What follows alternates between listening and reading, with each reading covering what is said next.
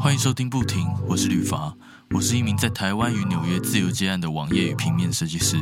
不停这个 podcast 邀请到各种自由工作者来分享他们的经验。欢迎到 Facebook 和 Instagram 上搜寻 b u t i n 点 c o，按赞、留言和分享给身边的朋友，追踪第一手自由接案生活的资讯哦。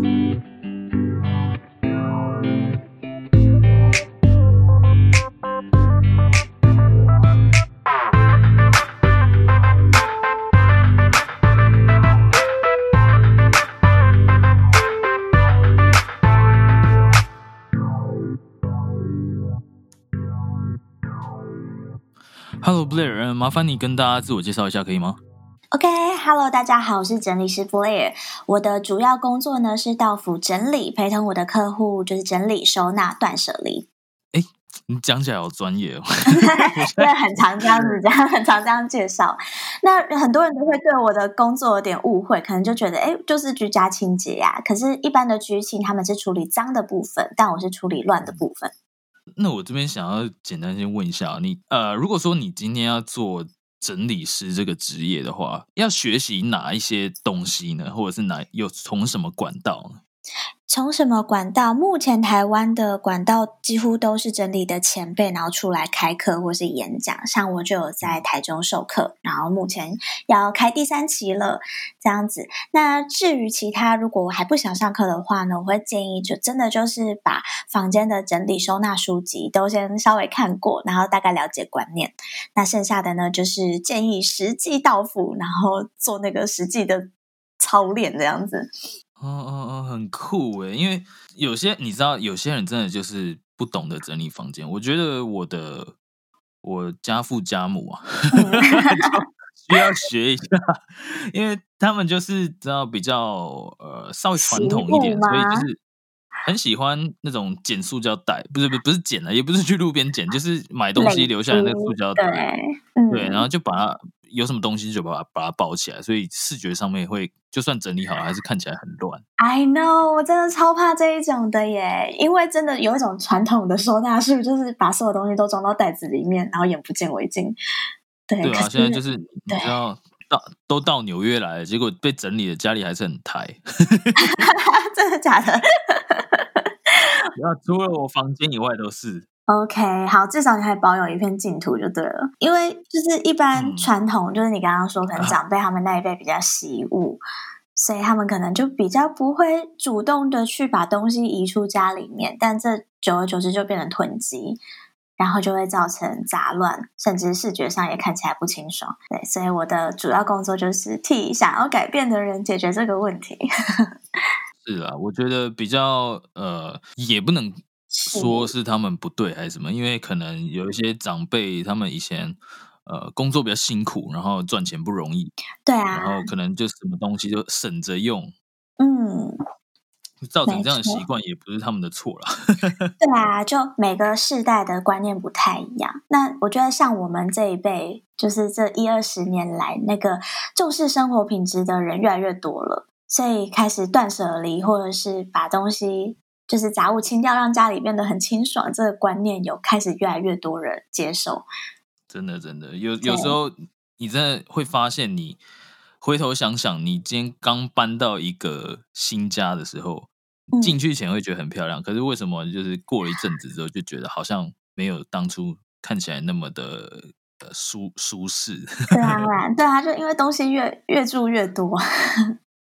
啊？我自己也在思考这一点，然后后来真的发现，就是少就是美啦。哦，真的是，对，毕竟我相信没有人会不喜欢清爽的环境，只是他们不知道怎么做到而已。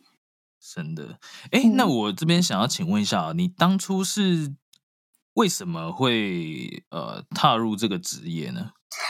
真的是从小的兴趣。我从小就很喜欢整理东西，然后把家里的东西收的很好，然后无聊没事就开始翻抽屉，想说我可以要怎么摆啊，怎么收纳会更好。对，然后我就是从学生时期，我也很喜欢帮朋友整理抽屉、整理房间，然后帮我的哥哥姐姐们整理这样子。那我是到了高中还是大一的时候，我看了两本书，这一本叫做《断舍离》，一本叫做《怦然心动的人生整理魔法》。那透过这两本书，我才知道哦，原来世界上有这个职业，原来世界上有一群人，他们真的是到府，然后帮人家整理他们的家里。所以我就从那时候就一直很向往。所以毕业后就是呃要找工作做事情的时候，也一直都以这个为目标。后来就自己创业，然后开始当 freelance，然后做这个工作。哦，可是做做这一行有有公司在请人做这一行吗？有，现在台湾有了。可是我一开始是自己接案。哦，现在台湾有的话，他那个工作形式是怎么样？就是公司接到，那你就要过去。对，其实就有点像呃，我们传统认识的去居家清洁一样。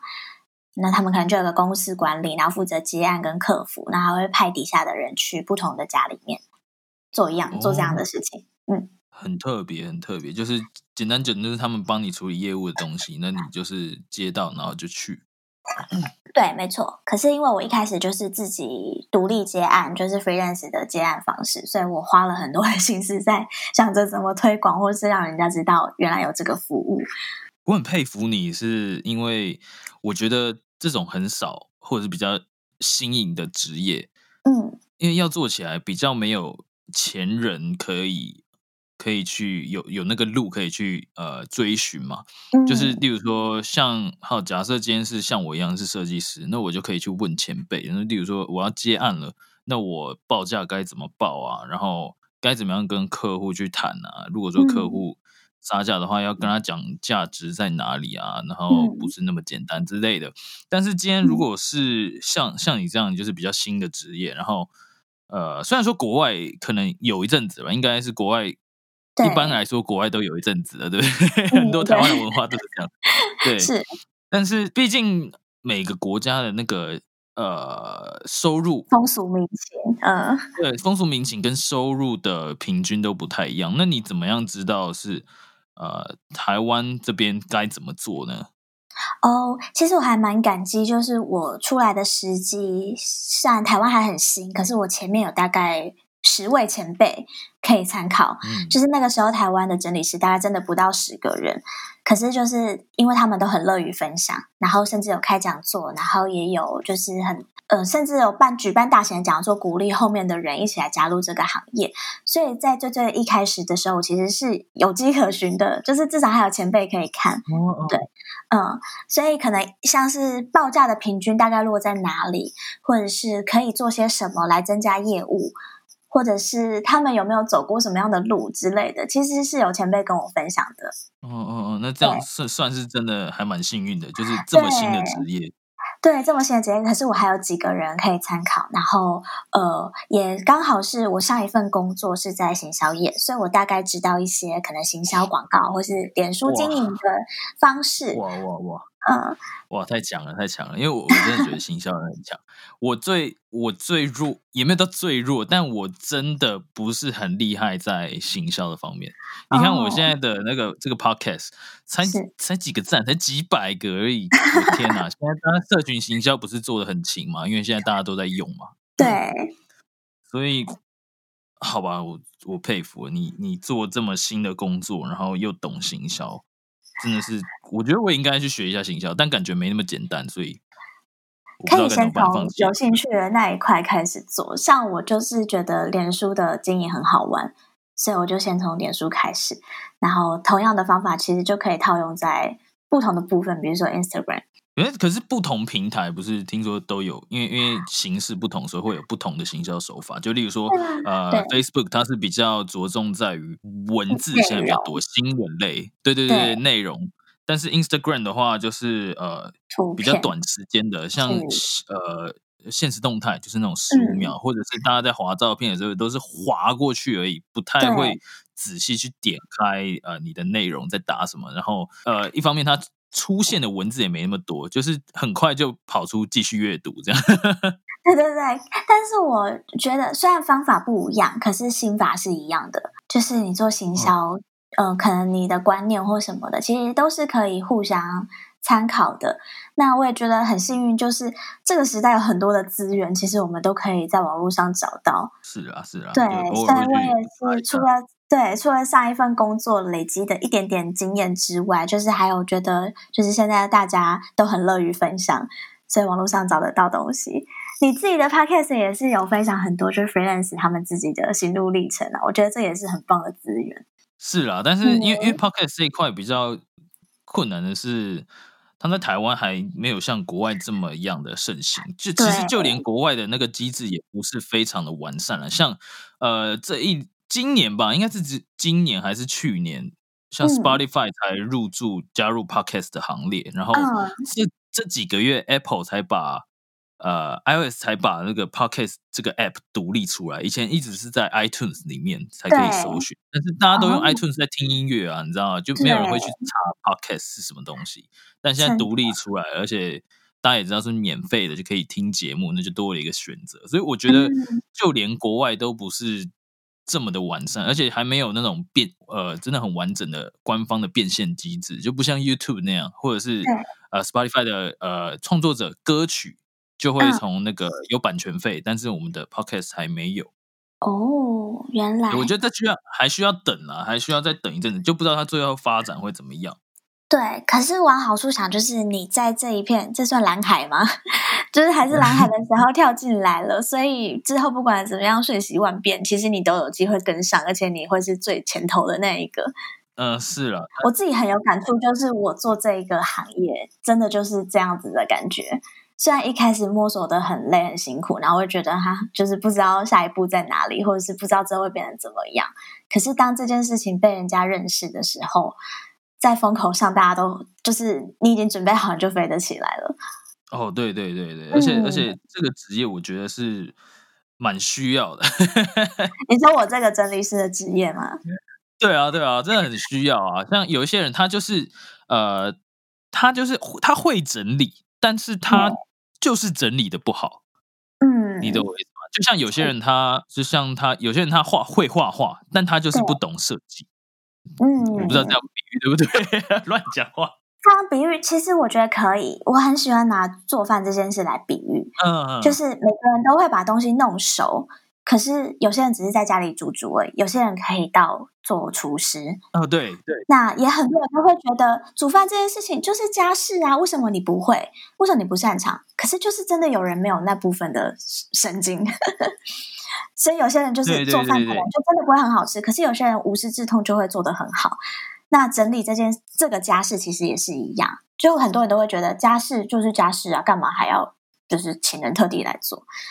可是你就是会为了想要吃一顿好的饭而去外面找专业的人来煮给你啊！真的，你这个形容的非常贴切。就是呃，如果说做成吃的，那让它熟，那你是可以生存没错，但是你没办法达到呃 maybe 更好的境界。就像就像整理东西一样，你可以把桌子收干净啊什么，但是它就是可能不像整理师可以带来的那种呃，比如说你找东西可以找特别快。或者是把一些大大小小东西依照分分类把它们分好，那你在之后要拿东西的时候，可以省去很多更多的时间之类的。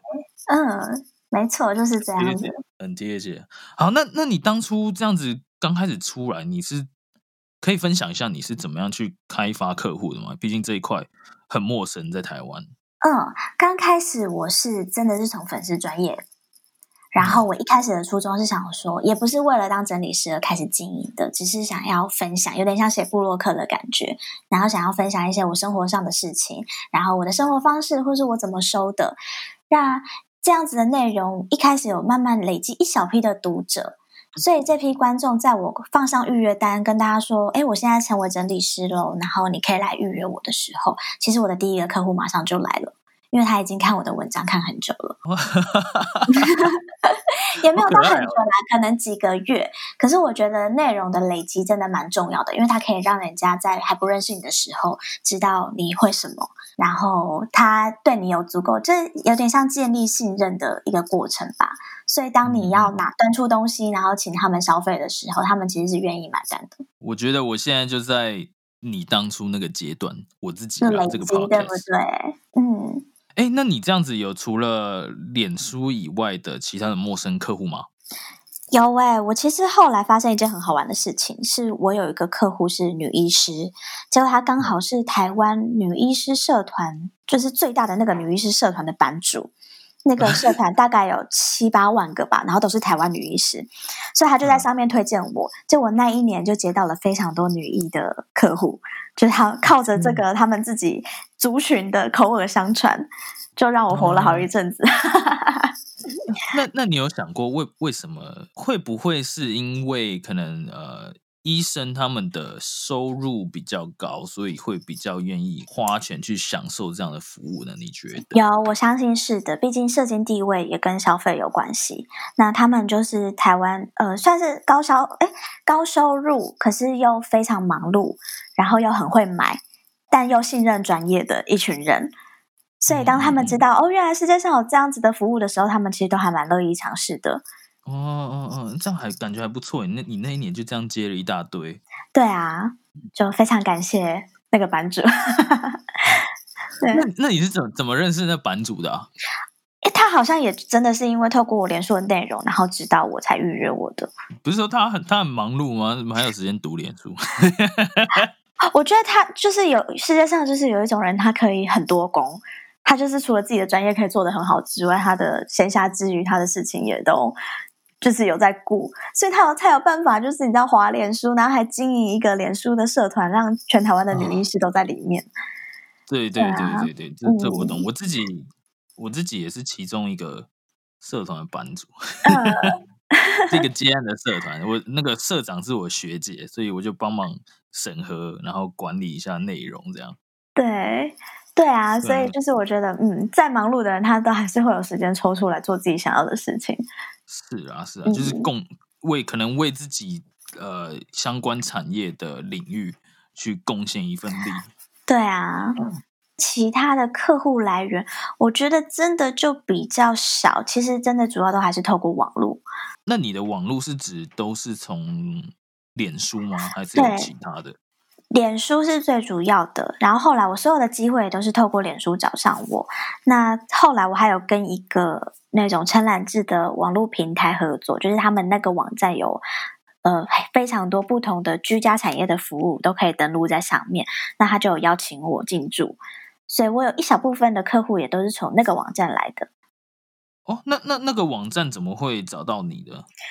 就是我相信也是因为脸书的知名度，所以我真的一切都是脸书给我的，我非常感谢。是啊，就是简单讲，就是社群行销这一块，就对对，都是社社群的关系。嗯嗯嗯，哎，那你这样子，呃，你觉得你的案源还算稳定吗？有，目前有去稳定了。你大概花了多久时间才让你这样是比较比较稳定？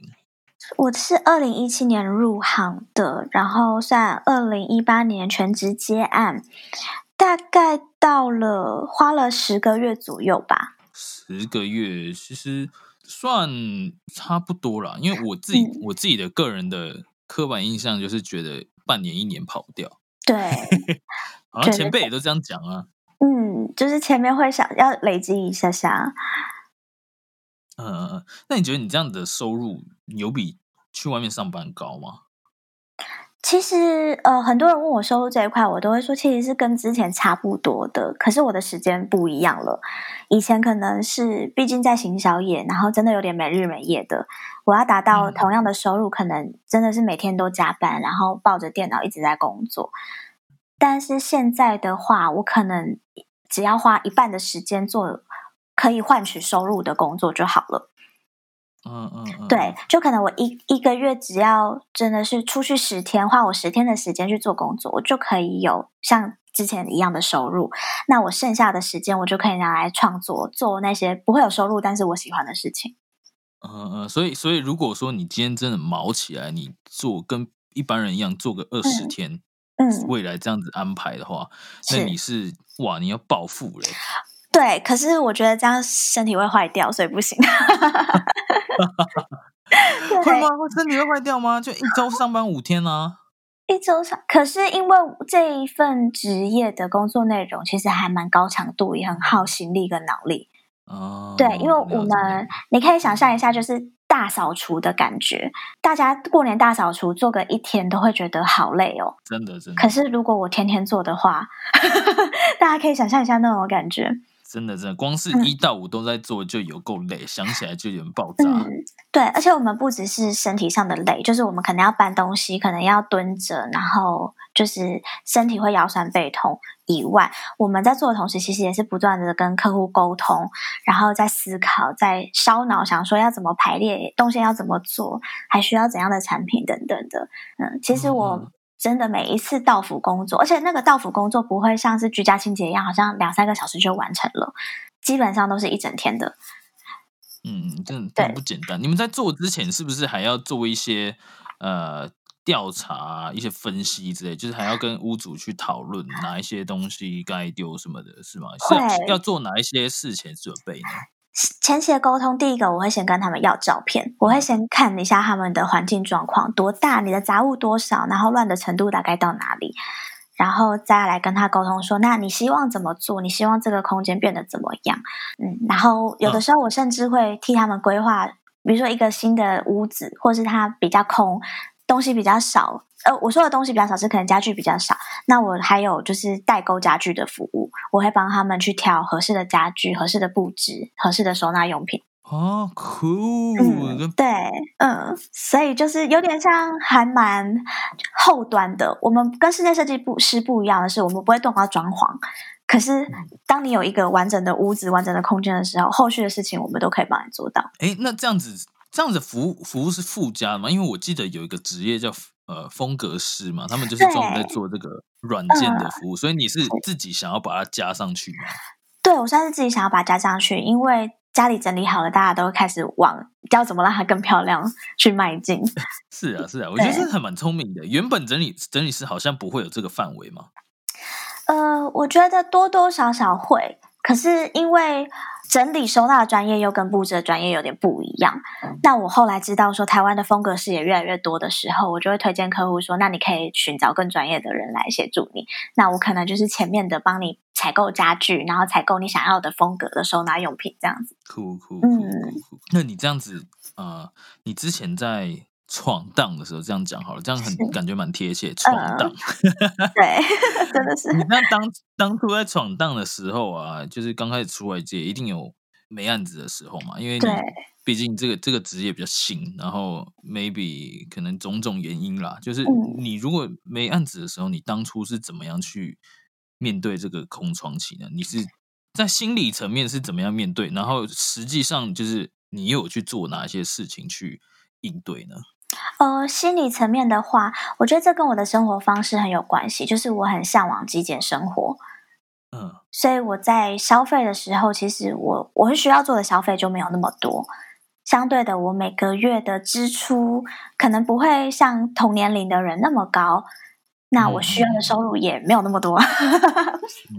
对，就是一个比较乐观的想法，就是觉得哦，没关系，我先赚这些还够存活就好了。这个我可能就要向你请教了，因为我其实呃，今年算是今年吧，因为因为我其实是有想要开始试着过这个极简生活，因为我觉得我觉得极简生活是一件好事，对每个人来说好事啊。因为像特别我又住在纽约，你知道，就是常常会有一种你出出门就要花钱，对。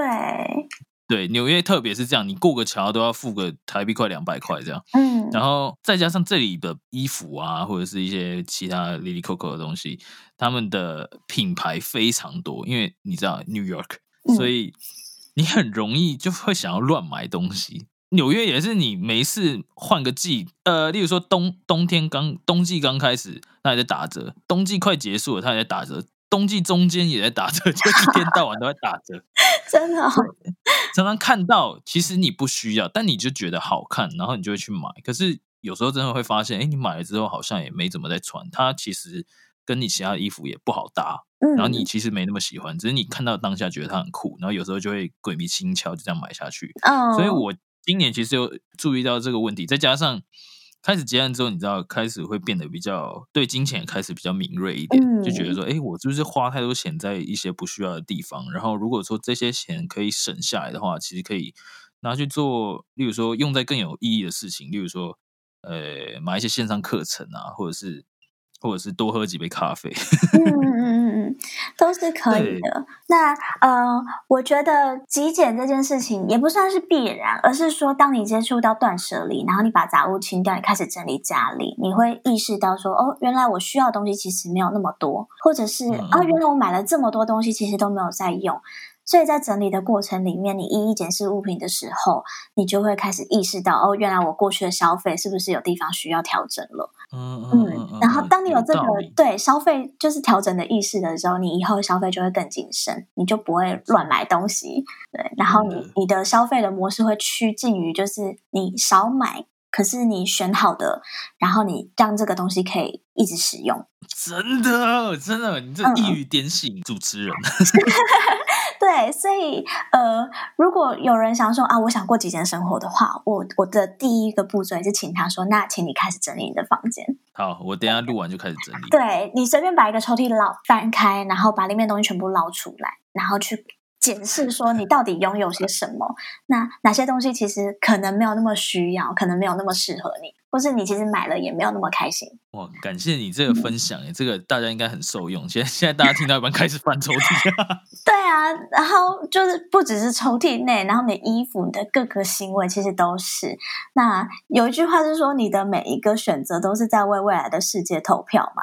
那其实我们的每一个消费选择是在为你未来的生活模式、你的环境在做选择。嗯嗯，对你把什么样的东西带回家，它就会变成什么样子，你就会变成。就有些东西就放在那边，从来也没拿出来过。这这一定大家都有，一 定有对，但这就是很好的自我对话时机。好，我我等下再找时间自我对话。你有什么样的东西是你真的买了，然后一直都没有用到，可是又舍不得处理它了吗？一直像有一些衣服啦，就是你会觉得它就好好的，然后你也没穿几次，但是它就是有哪一些地方让你觉得不够好，就 maybe 呃 maybe 你觉得它穿起来有点痒，就 质料不是很好，可能因为很便宜，所以当初买感觉好看，但没有试穿，回家之后穿起来觉得说，哎，这布料好像弹性不够啊，然后有点懒，就不太想要去穿它，但是又觉得它是好看的，嗯，就会觉得。不知道该怎么办，你知道哦，好，我这边分享一个算是口诀，就是如果你想要你的环境状态或者你生活状态比较理想的话，你持有的物品应该要符符合以下三个原则，就是需要、适合、愉快。嗯，对，衣服每个人都需要，可是这件衣服适合你吗？那个适合不见得是风格上的、尺寸上的，然后材质上的，其实都有。然后愉快的话是指说，你持有它，你是有怦然心动的感觉吗？你看到它穿上它的时候，你觉得这是一件会让你闪闪发光的衣服吗？哦，懂了懂了，三个缺一不可是？对，因因为你只要缺了一个，你就会不够满意，你就会想要再找更多更好的。真的，真的，真的，有道理。我等下就翻衣柜。你可以练习看看这个，就是用这三个口诀去检视你的衣服。真的，你你在脸书那个粉丝专业上面也会分享这一些吗？会啊。哇，那那我看报，等下看报。好，因为我原我现在是只有追踪你的 Instagram 嘛，嗯，然后感觉你好像脸书方面经营的呃更多更久一点。对，Instagram 是我去年十二月才开始用的。对啊，等下脸那个 Instagram 那个粉丝专业来追踪一下，那个粉丝专业叫什么呢？可以分享一下吗？哦，叫做整理师的极简之路。整理师的极简之路，OK，大家赶快去按个赞，就是看一下他平常都在分享哪一些有价值的文章，就自己也可以开始，呃，像 Blair 说的，跟自己对话了。嗯，懂？对，谢谢。因为我我就是平常除了工作记录，就是我让一些客户的 before after 照之外，然后也会有一些生活上的观察跟体悟，或者我看到一些很不错文章，我也会在上面跟大家分享。对啊，哎，那你这样子是呃，题外话，就是你这样子的工作性质是不止居家，对不对？你也有去一些，例如说工作室或者是一些公司去帮忙提供整理的服务吗？有，就除了居家场所是大众，但是呃。办公室、营业场所，甚至设计师的电脑档案，都是我曾经整理过的领域。电脑档案，没错，对我相信很多人一定电脑档案也是乱糟糟的。我吓爆了！你电脑档案会整理？会，太强了吧？对，它其实都是有方法的。那只要运用这些方法跟心法的话，相信就是大家都可以有条有理的工作。大家这边今天的大家注意哦，你的那个档案如果很乱的话，欢迎去找 对来整理你的电脑，整理一波。对我，我在今年的时候甚至有开一门课，然后那一门课叫效率工作整理课，里面就讲到办公室书桌，然后电脑档案文件的整理方法。太酷了，太酷了！我真的是认识一个奇人呢，就是很厉害的人。哎，那刚刚讲到，就是除了心理层面之外，你会做出什么样的行动吗？你是说在接案然后没有那么顺利的时候吗？对，因为刚刚你是说，呃，嗯，因为呃经经济的部分比较不担心了。对对对对，心理层面多多少少会慌，可是我就会逼自己往好处想，也不算逼自己往好处想，就是我会说没关系，我现在没有金钱，可是我赚到很大把的时间。哦，嗯，有道理。对，那这个是我觉得时间才是最珍贵的。那既然我现在有是 这个环境，你给我一个那么空闲的时候，我可以来做自己一直很想要做的事情，就是现在了。所以我就是那个时候开始研究怎么架网站啊，怎么拍影片，然后甚至把一直没有拿出来的书拿出来看。嗯嗯，这个心态我觉得很好，因为我自己，呃，我自己还有也有很多人也是这样啊，就是你在没案子的时候，可能就会开始慌了。其实下一个案子还是会来，但你就是。你不知道什么时候开始来，所以你就开始做一些事情，你也不知道有没有帮到。很多时候回头想想，好像其实那些事情也没什么太大意义。因为假设我现在真的没案子，然后真的非常慌，我现在下载一个外包网，然后买了点数，结果在上面一个都没接到，结果下一个案子是通过人脉来的，常常会有这种状况。嗯，如果说你可以把那个时间拿来休息，或做一些自己想做的事，让自己放松一下，在做下一个案子的时候，可能就会 maybe。更有热情一点，对，会更有能量，因为就是大家都还是需要休息的。然后我也想分享一个事情，我想跟大家分享一句话是：人生没有用不到的经历。这个经历不代表说你一定要去 do something，有时候 do nothing 也是一个。那呃，你刚刚有讲到，可能会因为没有案子，然后很急，所以有点可能接客户就饥不择食，或者是降低自己的报价，然后或者是对，就是做出一些可能违反自己原本原则的事情。可是我觉得，如果你遇到了也没有关系，因为这些经历在告诉你说，你下一次不会再这么做了。嗯，真的，真的，对。然后回到我们刚刚不是在讲买衣服消费吗？那我会我也会觉得买衣服这件事情不是得到就是学到，你不是得到一件你很满意的衣服，就是学到说你可能不会再买这样子的衣服，就是尽量想的正面一点，然后 也要有察觉，只要你有所察觉，你就会有所收获。是啊，是啊，但我觉得现在开始就是听了这些之后，我觉得要更认真做的事情就是。多检视自己的生活吧，就是有一些小细节啊，对对对，其实这样也算是对自己再更好一点，因为你更照顾自己哦。真的，对啊，那想要提升生活品质，最快的方式，真的就是整理你的环境。嗯嗯，真的，你你在舒服的环环境、干净简洁的环境上面工作，你的效率也会增加了。对。然后有一本书叫《整理力决定你的生命自由度》，它是一个日本的 催眠师写的书。嗯，对，很有趣。那它就是运用催眠结合就是整理术，然后去传达一件事情，就是说整理这件事情不只是提升你的环境的品质而已，它其实是在打造一个可以让你全神专注的环境，然后让你有机会去迈向你真正的理想。嗯，我等一下就开始整理。对啊，就像你刚刚讲的，因为整理好，在清爽的环境，你可以更专心，所以你的工作效率会提高。第一次录这个访谈，录一录，一直这么想要去整理房间。大家都说我讲话有个魔力，是会听一听就很想开始动手。对啊，我现在我现在快坐不住了，你知道吗？抽抽屉都快要打开了，忍住不行。对，如果想要体验这种魔法的话，就是欢迎来上我的课哦。对对，大家有兴趣可以去。哎，你是只有在台中开课吗？其实只要有邀课单位邀请，我几乎都会去。那以台，我住在台中嘛，所以我就是台中是最主要的。那台北、高雄最近也蛮多的。哦哦哦哦，大家可以，不然反正粉丝专业应该都会分享呃课程的资讯，没错，对的。大家可以按赞一下，就是去看一下 Blair 的分享。他不只是呃，可能有活动，还有他的做案子的一些过程啊，也会分享一些可能小 pebble 在你生活上面一定有很大的帮助。对的，对啊。哎，那你这样子，呃，等一下卡住，因为我原本是想要问你，就是工作的那个时间安排哦，嗯，因为但是我觉得你应该是蛮，因为你比较特殊啦，因为因为像像整理师的话，你就是要出动，是。对不对？到别人可能家里面办公室或者是店家里面做事情，然后你可能就一整天下来就回家了，或者是、嗯。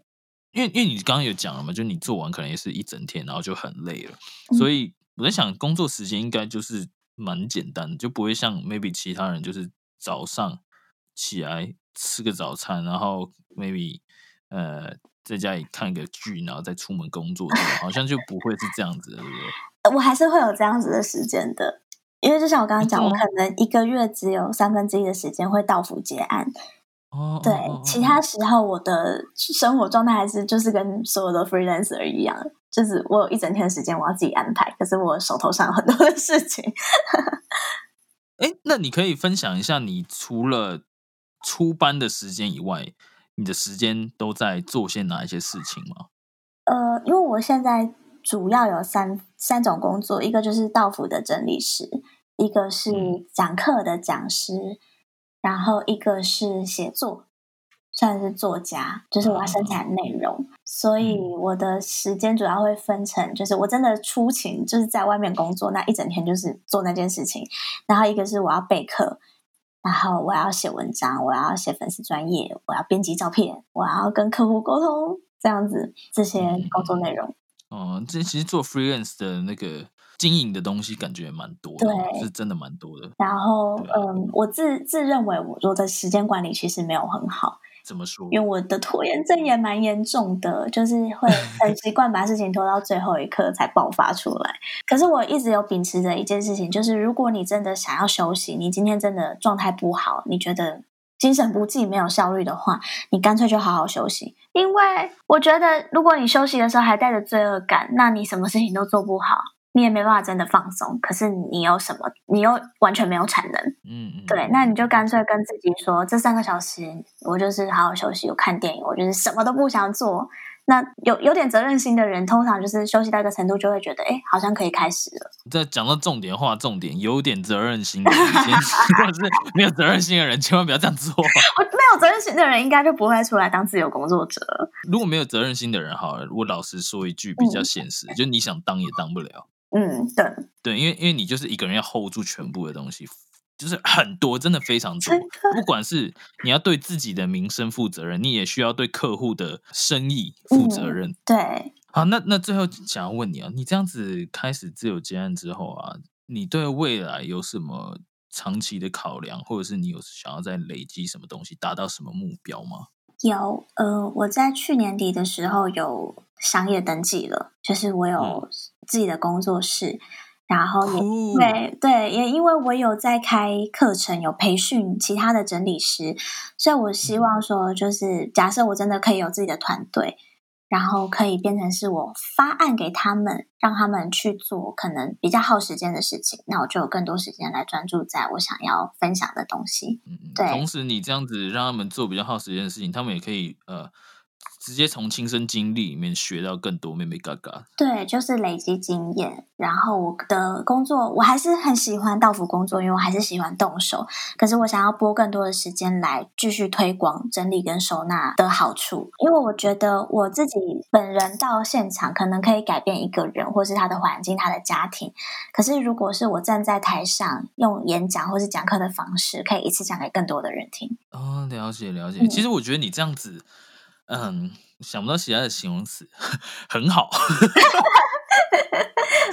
我说的很好的点，是因为我自己是认为每个人出来接案，呃，其实虽然说想想的简单一点，好，我想要有自己的时间，然后希望可以控管自己，希望可以赚的比在公司更多，然后希望可以经营一点什么东西。但我觉得更重要的是，需要想到以后一步一步为自己设立目标，就是你怎么样去往上爬啦。然后，呃，因为你这样子 freelance 做一个 freelancer，、我觉得并不是说现在这个阶段，嗯就是你你这样子接案接案接案，你可以这样子过一辈子。因为，呃，如果说你想要这样子过一辈子的话，你像接案就有很多呃一般工作者该有的福利我们都没有。就例如说像退休金这种事情，对对，退休金啊，然后呃，未来你你如果说没有设立一个目标去达标的话，你可能就一直停在这一边。嗯，那 maybe 你现在案子还 OK，但你不知道你什么时候会